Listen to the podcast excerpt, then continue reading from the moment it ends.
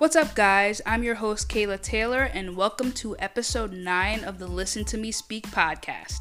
I have a great episode lined up for you guys, but before I start, like always, I want to thank you guys for supporting me and this podcast, and I want to thank you for the love you guys showed me on last week's episode because it really, really means a lot. I hope you enjoyed this week's episode as much as you enjoyed last week's. So let's get right into it. I want to start off with Bryson Tiller. He finally released a new song, which is called Inhale, last Friday. On Twitter, he had been teasing that he had a lot of unreleased material and then asked fans when we'd want a new album. His choices for the poll were kind of all the same, pretty much saying that he'd drop his album whenever we wanted to, or whenever he wanted to, and that we didn't really have a, a real say. Honestly, I didn't think we'd ever get another album from Bryson especially when he admitted i think it was last year he admitted that he was unsure if making music was the right career choice for him. I'm glad he's back though because the r&b scene has been missing him and he's due for an album. I know he really um, was honest in saying that when he dropped his album uh, true to self in 2017 he was you know suffering from depression which is why the music wasn't all that good. Um, and i guess his depression probably made him feel like making music wasn't the the right career choice for him anymore. Maybe he felt like his heart wasn't in it anymore. But it seems like he has kind of gotten past thinking that way because he is, you know, dropping new music. So I'm happy for that. It seems to be a lot of artists kind of talking about feeling that way. Well, I'll get into this a little bit later, but Big Sean had said similar things where he said that, you know, he got to a point where he didn't really think that he really needed to be making music anymore because he just wasn't happy with a lot of his content. But moving on, Inhale samples Not Gon' Cry by Mary J and All Night Long by SWV. And SWV have kind of become more and more commonly sampled these days, from Summer Walker to Rick Ross to now Bryson Tiller. These songs are both on the Waiting to Exhale soundtrack, which is where the title Inhale is most likely inspired from especially when the first lines of Bryson Tiller's verse is inhale, exhale. Obviously, that was where he got that from. I read a tweet last weekend that said, and I quote, Do I really like the song or did they just sample a 90s classic? And it instantly reminded me of Bryson's new song because he relied on these samples a little too heavily, in my opinion, rather than making the song original. That's a common problem in music these days, which is relying too much on a sample of a classic song rather than making it your own. Shout out to my girl Erica because when I shared this um, this post on my Instagram stories, she commented and said that when she read, you know, the tweet, she immediately thought of Bryson, and so did I. So it's funny that I wasn't the only one who connected those dots. Um, the intro of Inhale is a minute long, and the intro is the chorus of All Night Long verbatim from the chorus of the original record. Bryson only has one verse before the song quickly ends. The song is only two minutes long. I think it, it almost makes it to three, but not quite. And his verse is good. It's typical Bryson. It's what I expect from him.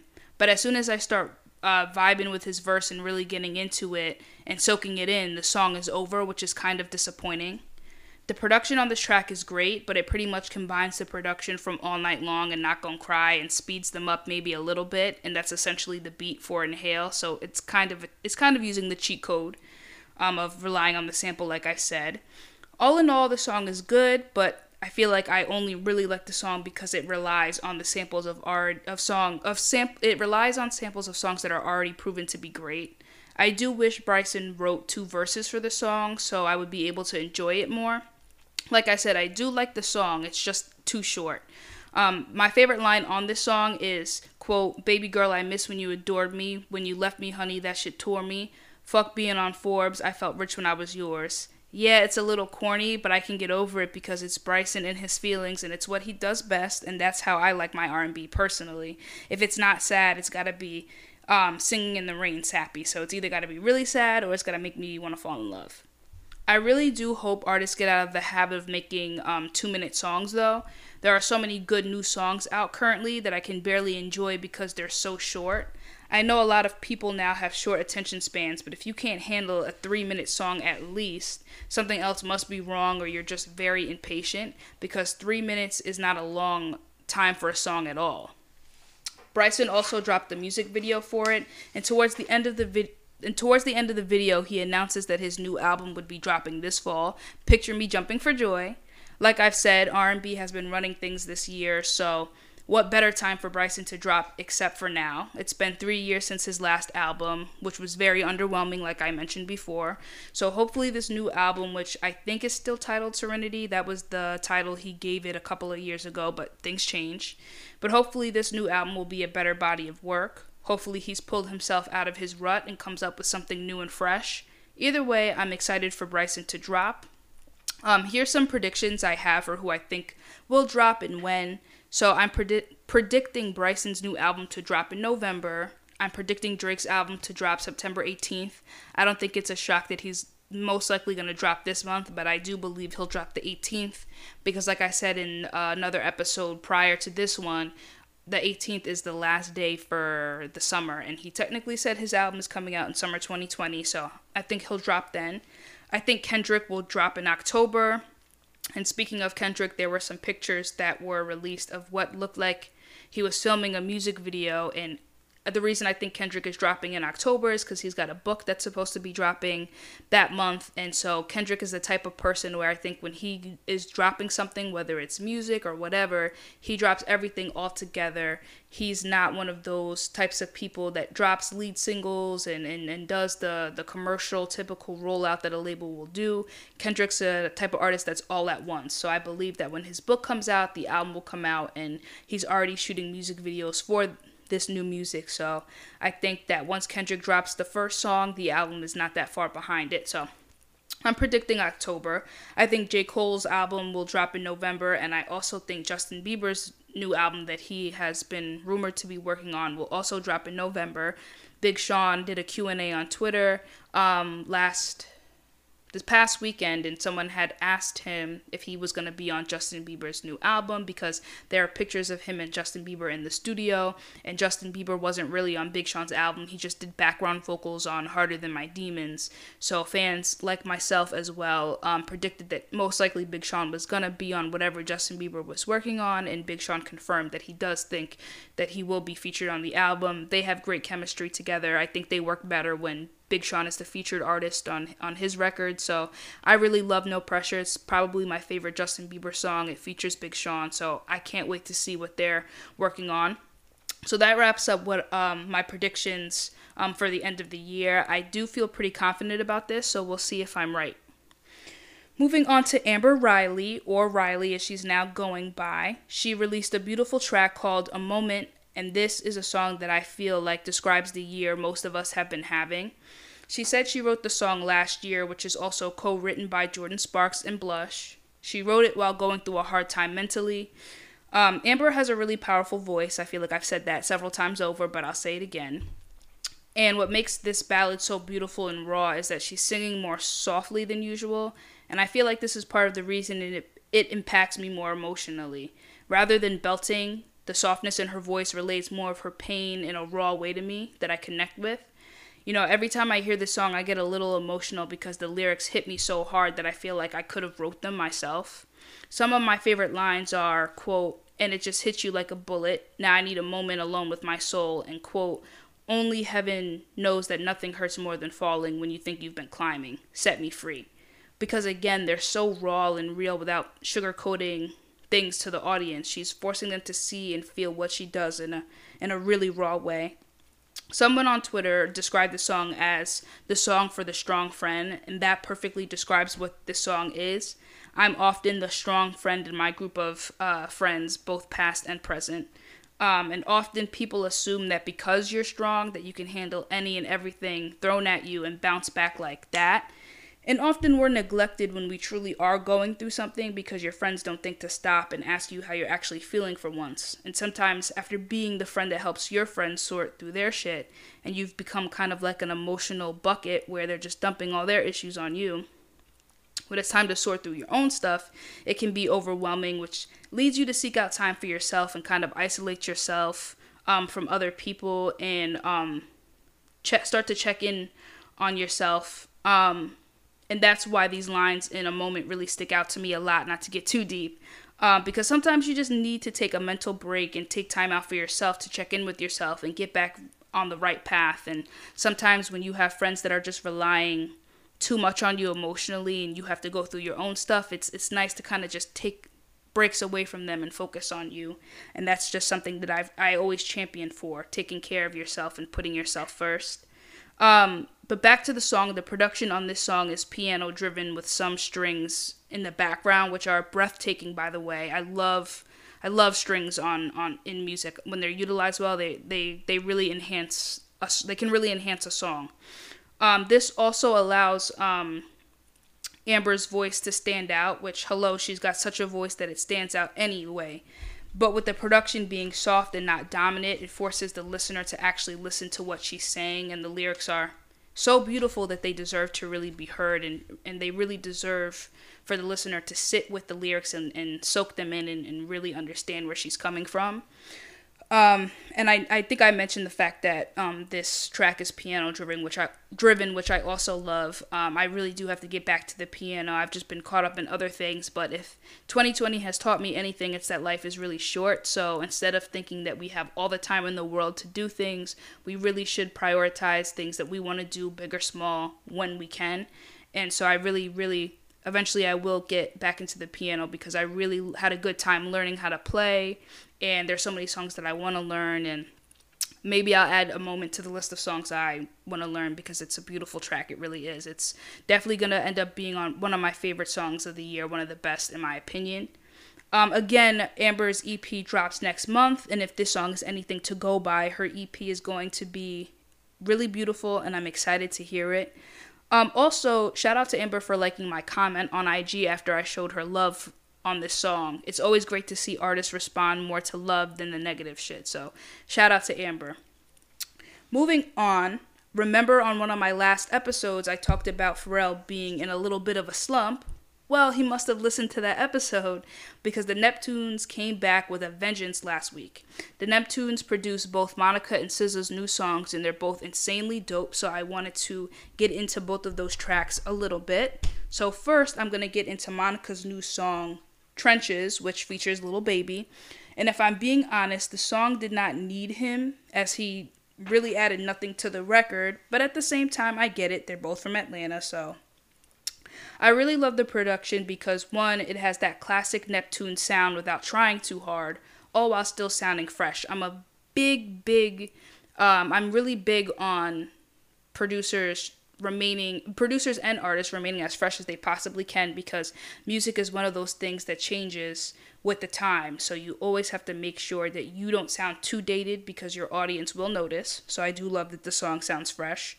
Um, coupled with the lyrics the song's this song sounds movie like this is what you hear at the end of like an emotional scene that's just how my weird brain picks things apart um, the lyrics are beautifully written you can tell monica wrote this for C-Murder, whose freedom she's currently fighting for. He's currently in prison. If you don't know what's going on with him, you can uh, look it up on Google. Um, he's been fighting for his freedom for a really long time, and um, so Monica's currently in this fight with him. And personally, with the lyrics in the song, I think that that's who she's most likely talking about. And maybe that's also why I like the song because the lyrics are so real and conversational and the lyrics actually make sense. There are a lot of songs I feel like where I'm reading the lyrics because I'm big on lyrics as well. I'm reading the lyrics and I'm like, these actually don't really make sense. Like, the song doesn't have a real theme, but on Trenches, the lyrics are beautiful, they're conversational, and it feels like Monica is sitting in a room with me and, and having this conversation with me. Um, my favorite part of the song is the hook because it has the best lines in the entire song, which are, quote, I'm watching in plain view, you're caught up, entangled in the web of the world. I wish I could save you. Deep down, you're an angel, but street life, it trained you. Now listen to your girl. Don't let the game keep playing you. It's just an uplifting song, and we need music like this, especially during times like these. And if this song is about C-Murder, I'm sure he heard it, and I'm sure he appreciates it. Um, I know I would if I was, um, if I was in his situation and a song like this came out. It's just, like I said, really uplifting and kind of motivational too to pull yourself out of, you know, bad times. Monica is the type of artist that can hop on newer beats that the younger generation of R&B artists are on and fit right in. She just has so much confidence and it's not forced and her attitude and vibe fits right in with us too. I think that's why I always connected with her music more than Brandy's, not to pit them against each other, but you know, there's always that conversation of you either connected with Brandy musically or you connected with Monica musically and to me I just connect with um, Monica's music more Monica's music more because to me it's just more raw and real and she just had so much attitude and the music had so much attitude that it reminded me of me. Monica played another song off of her upcoming album Chapter 38 during her versus battle with Brandy, and that one was good too, so I'll definitely be giving Monica's new album a listen because I think it'll be good. Um, Trenches is definitely a strong lead single, and I think that what whatever Monica's been through in her life the past couple of years has just inspired her greatly. So I think that's going to be reflected in this music. So I can't wait for it to drop whenever it does, and I'll be right back on this podcast giving my review and thoughts. So moving on to the second um, song that the Neptunes produced, they produced SZA's new song "Hit Different," which features Ty Dolla $ign. The production on this track doesn't sound like something the Neptunes would typically produce, but it still has their unique and futuristic style and fits SZA's style exactly because she usually has uh, eclectic production. The production of her, the production on her Control album sounded like nothing that was out in 2017, which is why I think people also really loved it and why it was lauded so much. I do like the song. I think Ty's hook is kind of lazy. It's just overly repetitive to me. I don't mind it too too much because the song is just a cool vibe and I do like the record. And I also don't think SZA was trying to achieve song of the year with hit with hit different. It's just a cool R&B vibe. Um, one of the reasons why I'm a fan of SZA's is her pen. She's a very skilled writer and she just has a way with writing words that you just feel or you think you could have said yourself. The way she writes her lines are typically the way you would write stanzas and poems, so I guess the best way to describe her is poetic. My favorite line in the song is quote, scared to admit my shortcomings led to overdraft in this affair, declining, quicker than we started, evidence we misaligned. She could have said the typical, I'm scared to admit that I have issues and it was one of the downfalls of the situationship, or whatever you want to call it but instead she used a more poetic and unique approach, which makes the lines more memorable and interesting to me. It also just sounds prettier. All in all, I'm happy SZA is releasing music again, and Hit Different is a good way for her to dip her feet back into the musical water. Um, SZA said she has tons of new music ready and that her label gave her the go ahead to release it. I personally think that if she releases anything this year, it'll just be a project, aka a collection of songs, because we don't really call them mixtapes anymore. If you have to pay for them, they're not really a mixtape. So now we dress them up as projects. And I think most likely her actual album will come out next year. A few weeks ago, she had complained on Twitter that Punch and her label TDE have created a hostile environment and wouldn't allow her to release her music. She later backtracked, but I do believe she meant what she said the first time and probably got in trouble for airing out her issues with her label. This wasn't the first time she's done this either, because before her debut album dropped back in 2017, she aired out similar issues that she had with them back then. I think it's sad that she had to get on Twitter and air them out in order for them to allow her to release music.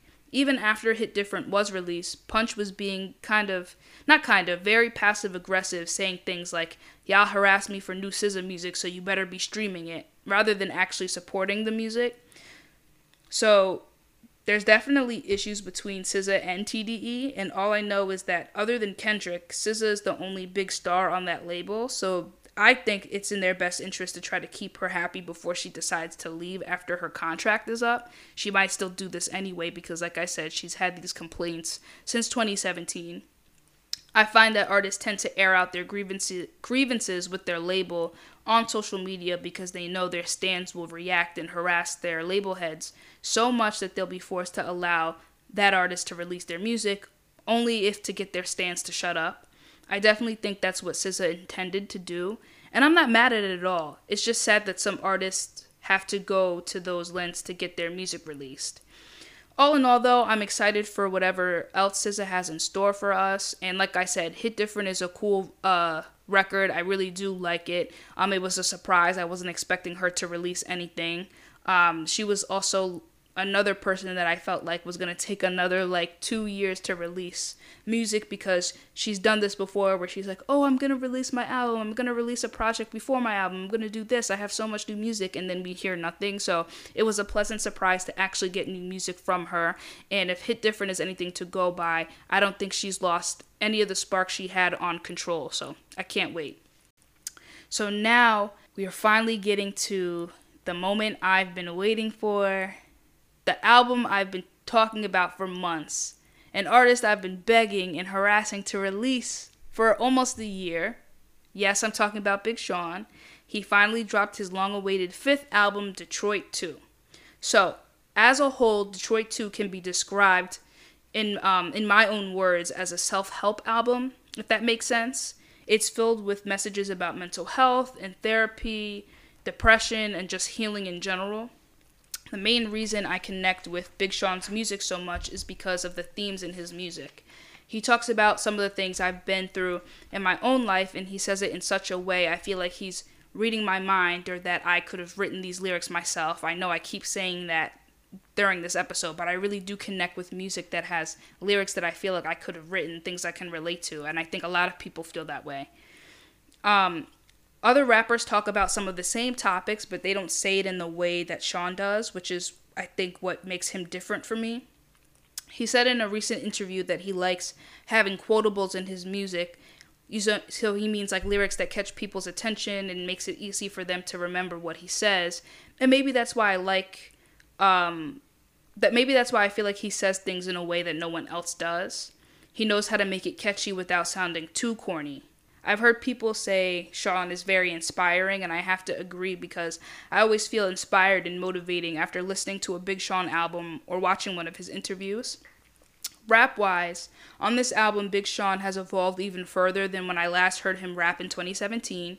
He borderlines a little too wordy on certain songs like Deep Reverence and Lucky Me, but it's not overkill because when he when even though he's saying a lot, he's not trying to be too complicated like Eminem, where he uses a lot of big words just for the sake of using them. I can still comprehend the message Sean's trying to get across, and it doesn't get lost in a wordy jumble like I feel like sometimes you know Eminem tends to do. And again, that's not the shit on Eminem. Eminem is one of my favorite rappers, if not my favorite. Um, but that's just a criticism I have of um, this current day Eminem and a lot of criticisms that a lot of people have. I also do think Big Sean comes across a little too wordy on this album because this is his first album in three years. He's been through a lot. He has a lot to say. He has a lot of ground to cover. So I feel like that's what he was trying to do on this album. I have to admit that after the first listen, I was a little underwhelmed because my expectations were so high. And to be honest, this is a new Big Sean and he is rapping different, like I said. And when you've been a fan a long time of somebody, you have to get used to their new material when they evolve.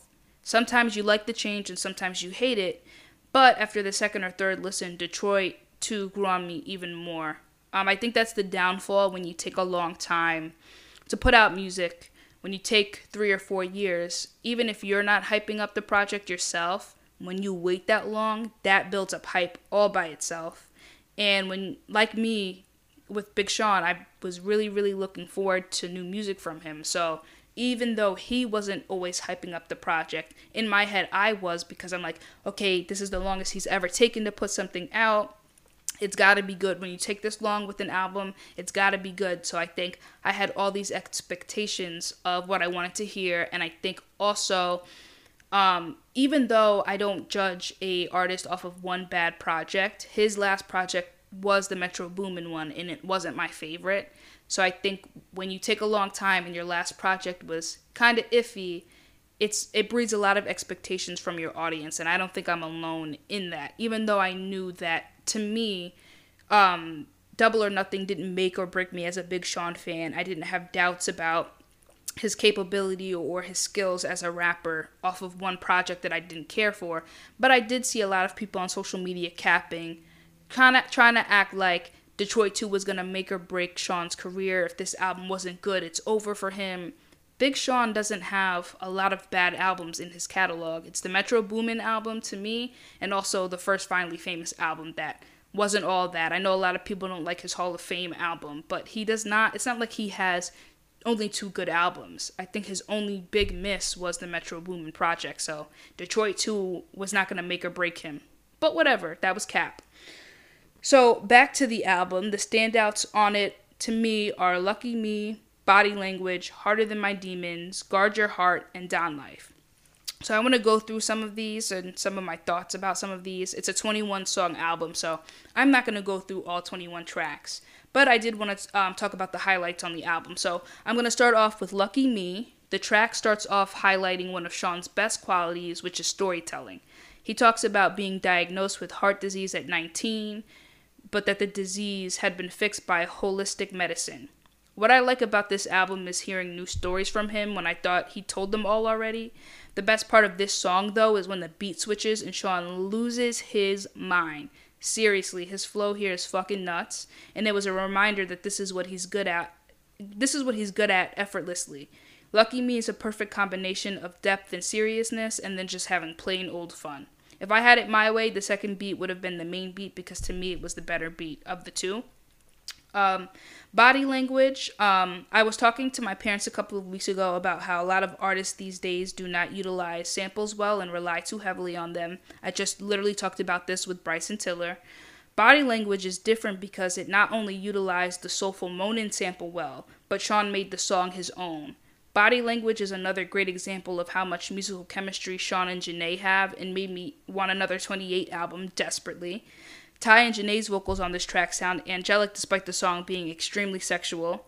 Ty and Jhené's vocals also sound great together and they really elevate this track. The production and sample flip on BL is done exceptionally well. Shout out to Key Wane who produced this song. The production is definitely a huge part of the reason the song is so good. The moment I heard um, the teaser of this song on Big Sean's album trailer, I knew it was going to be one of my favorites. He always has like a song like this on his albums. On I Decided it was Jump Out the Window. On Dark Sky Paradise, it was Play No Games, which also featured Ty. And on Detroit 2, it's um, Body Language. I love the fact that both Ty and Jhené actually interpolate the original song because it, it again actually utilizes the sample, but they put their own spin on it and make it their own. I also like the fact that the title of the song is completely different than um, Soulful Moan, and I feel like um, a lot of artists get lazy. Not only do they sample the song, but they use the same title as the song they're sampling, or they use a variation of it. So I know that's small and me being nitpicky, but I do appreciate that. I think Jhené brings out the best in Sean musically, which is why 2088 was such a good album. And she tends to make his music a little more soulful, and Sean sounds dope on soulful types of beats. Sean's verses, Sean's verses, I don't know what's wrong with me today. I'm like jumbling my words. Let's start that again. Sean's verses on this song are fun and just typically what you'd expect from him. He definitely has some fun quotables on this song, like, quote, in the bathtub pouring champagne on that ass like I'm Dame Dash. Goddamn, your last nigga blew it with his lame ass. And I know I had people in my circle, but they weren't in my corner. I had people in my business, but they didn't support it, but took advantage of me like they're supposed to do with their moments. Again, just lyrics that are fun to rap along to and are memorable and sometimes relatable. I think we all have those one or two friends that we've had in our lives that um, didn't really support us in the way that we felt like they should have, especially when you're like me and I have a lot of friends trying to run their own businesses and doing their own thing and you ex- and people you thought would be supporting you aren't actually supporting you. It kind of sucks and it makes you um what's the word? It makes you reassess who you should have in your life and even though this song um, is kind of fun. I do like that he throws in those little nuggets of wisdom and, and talks about real shit here and there. So that's why I um, I liked some of those lines. So I'm gonna talk about Guard Your Heart next, which um, other than Deep Reverence, Guard Your Heart is the most important track on this album. It addresses the Black Lives Matter movement and violence against black people in a way that I haven't heard talked about yet currently. Wale's verse is the um, best verse on this track, and his lyrics really resonated with me because he was able to capture what I feel and how so many black people feel in this country. One of the lyrics that really stuck out to me was, quote, got tired of white silence, so the riot started, and the robbers robbed you wildin' cause your product gone. We mad that Eric Garner, Breonna, Gianna father gone. Yeah, a lot of trauma, we tired, exhausted. This stuck out to me because one of the many things that made me so angry during the riots was that non black people cared more about meaningless, replaceable things being stolen and broken rather than caring about black lives, which just reaffirmed what they cared more about. All of those things can be replaced, but Breonna Taylor, Eric Gardner, Trayvon Martin, and so many other black lives lost cannot be replaced. And I think Wale hit the nail on the head with his verse. Big Sean talks about dealing with the loss of so many loved ones this year, and I really connected with his verse too. Everyone has lost someone that mattered to them this year, whether it's a loved one or someone you looked up to. Dealing with so much death is a heavy feeling, and he captures the emo- these emotions with lines like, quote, so many lost, I feel lost, got me feeling like a real nigga, holocaust, got me mourning while it's dark, life will eat you alive, we know how to be a meal and his voice slightly wavers so you can really feel and hear his emotion. He's definitely matured a lot within the past couple of years because Deshaun from 2012 on the first Detroit wouldn't be giving you this type of emotion and depth the way he is in 2020. I also think Anderson .Paak and Earlly Mac's contributions to the song were nice touches as well. I really do hope that um, Big Sean decides to make that one a single and, and, give it a good visual because the directors that he works with are incredible, and the visuals with Harder Than My Demons, which touches on the violence against black people and just has beautiful images of black people in general. Um, it was just a beautiful, beautiful visual, and I feel like um, he's capable of doing even better on Guard Your Heart. And I, this is a, a really important song that we needed right now, and I just think that I just hope that he gives us a music video for it too, because I think the visuals will, will make the song um, it'll it'll stress the song's importance even more and it'll stress certain lines in the song. The next one I wanted to talk about, another great one, which is Don Life. Quite simply, it's one of the best songs off of this album. Big Sean wrote this beat sickly, and the production and flip of Michael Jackson's Human Nature is so damn good. I think this is the best beat on this album, if I'm being honest. Key Wane, Hit Boy, and Teddy Walton did the damn thing. If I missed a couple of other producers, I'm sorry, but y'all all did the damn thing.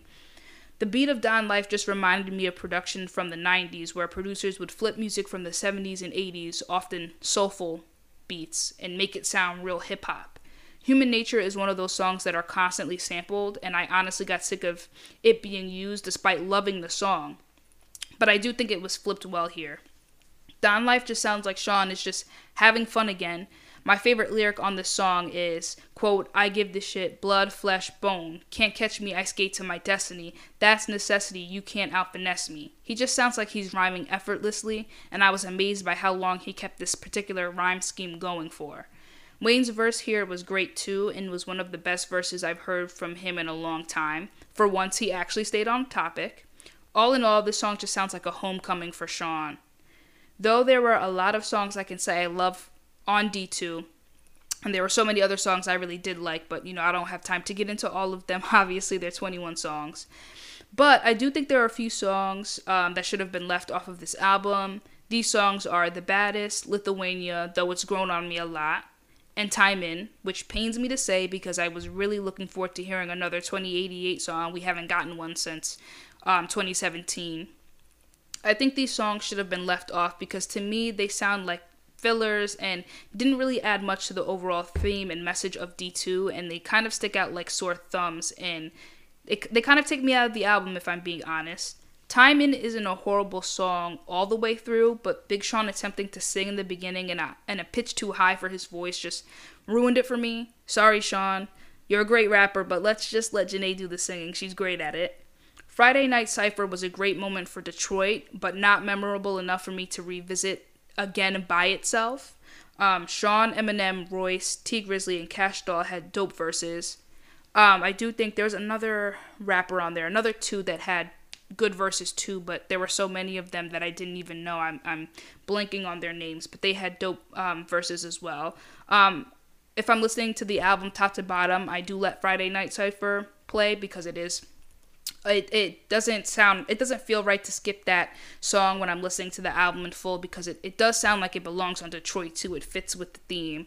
Um, but it's just even though i have a great attention span it is a long record. It's almost 10 minutes and i really do only like a few of the verses. So by itself i probably won't seek it out Hit Boy and Big Sean definitely have great musical chemistry, and I would love to hear them work together even more in the future. I know Hit Boy produced a record off of the original Detroit, so it was a full circle moment to have him come back and executive produce this whole thing. And even outside of the song Full Circle, this Detroit 2, it was a good full circle moment for Big Sean, so I definitely think this album was appropriately titled. Hit Boy has proven that he's a great producer and very versatile. He supplied Sean with great beats for this album. Key Wane also had a huge hand in producing and co producing a lot of the songs on this album and gives Sean his classic sound. So I want to give him some appreciation as well because he's a great producer and I credit him a lot for giving Big Sean classic material for Dark Sky Paradise. The production on that album is one of the reasons it's so good and I don't, I don't see a lot of people giving Key Wane his flowers um, especially for Detroit too. I know Hit Boy's been on this crazy run, and he's the one people are paying attention to because he's also executive produced this album. But Key Wane deserves his flowers too because he's a great producer and he worked with Hit Boy on a lot of these songs. So shout out to Hit Boy. Big Sean's wordplay, flow, and writing altogether has gotten even better than it was on Dark Sky Paradise, which is saying something because I thought that was the the height that Big Sean was gonna reach. Like he was just gonna get he was gonna stay where he was on Dark Sky Paradise and just kind of stay there for a while. I didn't realize that he was gonna get even better than his writing and, and wordplay on that album, but he did. I'm not saying D2 is better than Dark Sky Paradise, um, but he's his writing and rapping is better in 2020 than it was in 2015 than it was in 2013. And you know, Detroit 2 just came out, so it's too early to to say um, where it'll firmly rank in his discography, but right now I'm, I'm ranking it at number three. I think it's Dark Sky Paradise, I Decided, and then Detroit 2. But that can change in five, five years. We'll see. Um, Sean is one of those artists where you really have to sit with his albums. He's not a one and done type of artist. There are plenty of messages to sit with and soak in before it clicks sometimes. That's another reason why I love his music, and it's been so much fun getting to decode and break down his music again. I've been playing the album top to bottom since it's come out. I find myself loving the album more and more as I listen, which to me is a good indicator of a good album and that it'll age well in the future. Detroit 2 marks an incredible comeback for Big Sean, and I'm not only glad he's back, but his evolution on this album shows and proves that he's here to stay. So, congratulations, Big Sean. As a fan, I am more than happy with this body of work. I know um, I always give artists that I really respect and love and fuck with. Um, I give them a harsher critique because I just know what they're capable of. Um, and I just I had really high expectations for this album, like I said, but once I let those go, I really appreciated the album more. Even songs I feel like didn't really fit um, the overall album. When I just let that thought go and that opinion go, and I just sit and listen to Lithuania. Um, I really enjoy it because Sean, even on certain songs where I'm like, this isn't my favorite, or I felt like this feature wasn't needed, his verses always stand out, which this is his album. So even though it's got a lot of features, Big Sean's verses should be the one standing out. And I'm happy that that's the case here. I know that um, predictions are showing that Detroit 2 is most likely going to take the number one on Billboard. And Big Sean said that it'd be cool if he got the number one album. I'm sure he would love that. But he also admitted that to him, what mattered the most was taking his time and putting out music he genuinely loved. And so that the, the album is number one to him. I hope he gets the number one. I'm not a big numbers person myself because I think the music is always going to speak for itself. So whether you chart number one or chart number 10 or somewhere in between or somewhere lower than that, if the music is good and it's important, that's always gonna shine through. It's always gonna it's always gonna matter more. It's gonna matter more than any other um, bullshit um, methods or tactics that you try to use to cheat yourself to a number one. And Detroit 2 is one of those important albums that I feel because it's important and because it's got depth and it matters and he's talking about real shit that it deserves to be number one. But you know, the music industry these days it doesn't run that that way, and maybe it's never run that way. It's always about popularity and, and fudging things. But I personally hope that Detroit 2 marks another number one album for Big Sean. I think he deserves it. I think I think he deserves it. I think everybody who was a part of this album deserves it. And I think the fans really want that as well. I know I don't really partake in a lot of streaming parties, um, but for Detroit 2, when they did one last night, I listened to the album uh, among all the other fans and just had a good time. So again, shout out to Big Sean for Detroit too. This will probably be the last time I really talk about Big Sean in this way for a long time. Now that the album's out, I'm just gonna keep listening to it over and over again, enjoying it. I know that I listen to this album like on the way to work, on the way back from work, top to bottom. It's only like a 30 minute drive, so I make it like halfway through the album each time, but it sounds great in the car. So this will probably no, not probably. It probably it definitely will be on my um favorite albums list when I do um my podcast, my final podcast episode of the season in December. I'll get into like what albums I think are the best, and I definitely think Detroit 2 is gonna be on that. So, moving away from Big Sean, um, announces that she's finished recording material for her It Was Good Until It Wasn't deluxe album. She recorded songs for it in five days. I personally prefer when deluxe album cons- albums consist of songs that were recorded during the album's actual sessions because they tend to sound less like filler music or money grab or money grabbers, I guess I could say. But Kehlani may surprise me like JoJo did and come out with a dope deluxe album. It was good until it wasn't is aging better every day, so I'll definitely sit with the music off of the deluxe before I make final judgments. I tend to do that with albums anyway. I really sit with them because I, I had mixed feelings about it was good until it wasn't when it first came out. I didn't think it was a bad album, but there were certain songs that had to grow on me and now to me now there's only about like one or two songs I think I still don't care for on that album. It's just aged so well. So um, with the deluxe album, I'll sit with it and give it that same um, I'll give it that same amount of patience and time. Monday marked 2 years since Mac Miller passed away, and I just want to say rest easy Mac. Sometimes I still can't believe he's actually gone, but his spirit and music will live on forever. We love and miss you. Um, I know that when artists when they die, it sounds it seems like certain songs that we love, we have a stronger connection to after because it just hits more. After they're gone. Certain lines and certain songs just it's kind of like in a way they foreshadowed their death or their it's like they wrote some of their songs from like the future if that makes sense. Like they wrote it from the perspective of okay i don't have a lot of time left so this is how i'm, I'm going to write the song as if i don't have a lot of time left. I know i felt that way with tupac. A lot of his music seemed to foreshadow the things that ended up happening to him same with biggie. And for me come back to earth is such a was always such a beautiful record to me. It's beautifully produced it's beautifully written but the song hits harder now that he's gone, it means more because Come Back to Earth was kind of like it seemed like he was coming home. It seemed like he was trying to break free of a lot of the demons he had and finally um, taking a, a a deep a breath of fresh air. I don't I I know I'm not articulating myself extremely well, but come back to earth to me if I could describe it, it was like him coming up for air and just wanting to start a new life or just coming home full circle. I mean, the album is called Swimming. And Come Back to Earth to me, when he passed and I heard that record, I cried because it just, the lyrics resonated even deeper now that he had been gone. And on Monday, I listened to that track again and I posted it on my stories as well. And Mac is just one of those artists that he was so talented, man. He was so talented, and I feel like he had so much more to give to people. And it's just a real shame that he he um, passed so young. And it just seems like over the past few years, we just see people die um, younger and younger. It's like they get younger and younger. Mac was not that much older than me.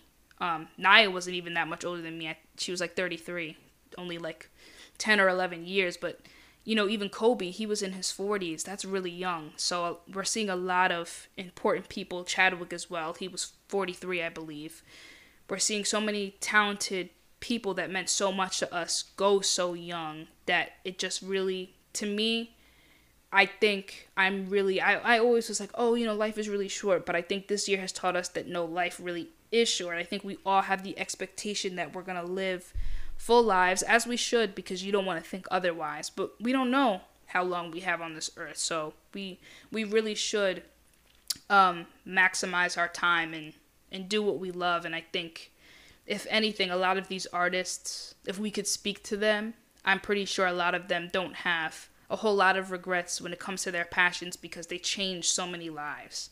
And it's not lost on me that pe- like people like Chadwick and Kobe and Naya who changed so many people's lives that they went so young because you know, I think someone described it as you know, them being literal earth angels, angels on earth that are using their passions and their work and their talent to inspire other people, to encourage them to to connect with people. And Mac was definitely one of those people where a lot of people felt connected to him. I was a fan of Mac later on in his career, which is something I have a little bit more regret of. Shout out to Victoria because she was a huge, huge Mac fan. And my freshman year when we became friends and the divine feminine came out she was really urging me to listen to that album. And so i finally gave it a chance because prior to that i knew who mac was. I liked a few of his songs here and there but he was just never an artist where i really sat and listened to full albums from him until 2016 when he dropped that album. And that album was incredible. It sounded like nothing i'd ever heard. And it just that was my real introduction to mac and just how unique he was. He never stayed in one box, and that was what I appreciated with Mac. Even when Swimming first came out, I really had to sit with that album because I wasn't crazy about a majority of it. I liked a few songs, but Mac just has albums that, and projects that just age well, and I really appreciated him as an artist. And you know, I wish I had more time as a fan to really be around when he would first drop albums and and and pick his brain and things like that. So, um, like I said, I'm sending much love to Mac's family and friends and his fans, and you know, he'll live on forever in his music, and I don't think he'd have it any other way. So, moving away from somber topics, um, I did want to talk about Tenet, which I saw with my dad yesterday um, Monday because by the time this episode drops, it'll be Wednesday. So my dad and I went and saw it Monday. And let me tell you, I can barely tell you what I thought about the movie because I was thoroughly confused the whole time. Now, even if I understood the movie, I wasn't going to get on here and spoil it for you because I personally hate spoilers myself. So I wouldn't do it to y'all. But I couldn't spoil the movie even if I wanted to because I don't know what the hell happened. Um, I appreciate Christopher Nolan's brain and his creativity, but it is frustrating watching his movies, and Tenet was a little overcomplicated. Um, but as frustrating as it can be, I love that he's never predictable like uh, most movies have become lately. He keeps me on my toes, and he's definitely become one of my favorite directors recently. The way this movie was shot and scored was beautiful, but that was to be expected, of course. The choreography and the fight scenes were also exceptional um, especially because a lot of them were done in reverse, which um, is complicated, especially if you're not relying on an effect. You have to literally fight in reverse. Um, so that was really cool to see, and I think that this movie is really gonna further put um, John David Washington on the map because he was incredible in the movie. Um, I can't wait for it to come out on DVD so that my dad and I can rewatch it.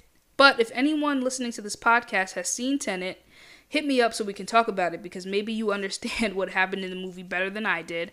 I know my dad sent me a video breaking down the movie, which I still have to watch because I caught up. I got caught up doing other things last night before I could watch it. So I'm definitely going to watch that video and see if the person breaking it down in that video can make more sense of it. I, I grasped a little bit of things, but there are a lot that I was lost on. So definitely can't wait for it to come out on DVD or on demand so that my dad and I can watch it three or four times and pick it apart and see what we come up with because we love doing that. So moving on from Tenet, I'm on season three of my rewatch of the game. A little spoiler alert for those who are watching the show for the first time. Uh, my mom, she's seen a few episodes, but she's recently restarted it. I don't know where she is. I think she only watched the first two episodes. So I'll try to talk about it without going into too much detail. But I forgot just how annoying Derwin and Melanie's relationship was. Their constant back and forth during season 3 was honestly a little confusing and chaotic and very, very annoying. Yes, they end up making it work. And yes, when I first watched the show, I was happy for them. But as an adult who is looking at things realistically with fresh eyes, should they have worked shit out? Should they have? Between the cheating and childish behavior and the emotional manipulation, I don't know how they got past it all. Also, I forgot just how bad Kelly and Jason's marriage had gotten. Kelly does have her faults, but the real breakdown of their marriage was really due to Jason's controlling ways and his obsessive need to save all of his money, even at the expense of his marriage and his child. I am happy that the game addressed Jason's issues with his black identity and his disdain for black women later on in the show when it came back. Rewatching the show as an adult really opened my eyes to how problematic Jason's behavior towards black women really is, specifically Tasha. His dislike for her was primarily based on the fact that she was too, quote, ghetto, too loud, and too opinionated. And every time he makes one of those comments, I have to roll my eyes and stop my anger from boiling over. We later find out that, again, spoiler alert, in case you didn't hear the first one, we later find out that his deep rooted issues had a lot to do with the black community not accepting him because of how light his skin was. We even hear Malik make certain jokes about how white passing Jason is. He never felt accepted by black women, which is why he dated mostly white women and married one. Kelly's white. One of the reasons I love rewatching shows that I used to love as a kid or teenager is watching the storylines unfold as an adult because my opinions are a lot different and I pick up on more things now that I'm old enough to have a little life experience. I'm only 22, so I'm not going to act like I have all the experience in life, but I have a little bit more than I did at 12 or 13. And being adult enough to understand certain situations I might have judged harder when I was younger or just completely disregarded or they just went over my head because I wasn't old enough to really understand. I still love the game as much as I did when I was younger. I probably, because I'm almost done with the three seasons on Netflix, I think it probably took me a month. And even though the later seasons weren't as good as the first three, I'll probably try to find four seasons four through nine and rewatch those as well. I still think the showrunners did Tia Mowry and Pooch Hall dirty by not renegotiating their contracts and keeping them on the show. As annoying as Derwin and Melanie's relationship was, they were an important part of the show, and the loss of them was very obvious and was part of the reason the show declined. There was talk of them bringing the show back for a reunion, and originally I was unsure if I wanted to watch it considering how lackluster the show had become later. But if they do it right and include Pooch and Tia, I might give it a chance. I don't think they need to come back for a full season, if it's just like a little reunion special to see where the characters are now these days, I'd be here for that. But before the episode ends, I do want to talk about the song of the week. And my dad, of course, guessed what the song of the week this week was going to be. But y'all don't know it. So, the song of the week is Body Language by Big Sean featuring Jhené Aiko and Ty Dolla $ign. I already talked about how much I love this song earlier in this episode, so I won't repeat what I already said. But just know the song definitely bumps in the car, and I had the best time singing my heart out and dancing on the way home from work to this. If you haven't heard this song yet, but you're into music from the 90s, you just might like this one. Um, so check it out and let me know if you like it or not. If you've heard it already, tell me your favorite part of the song.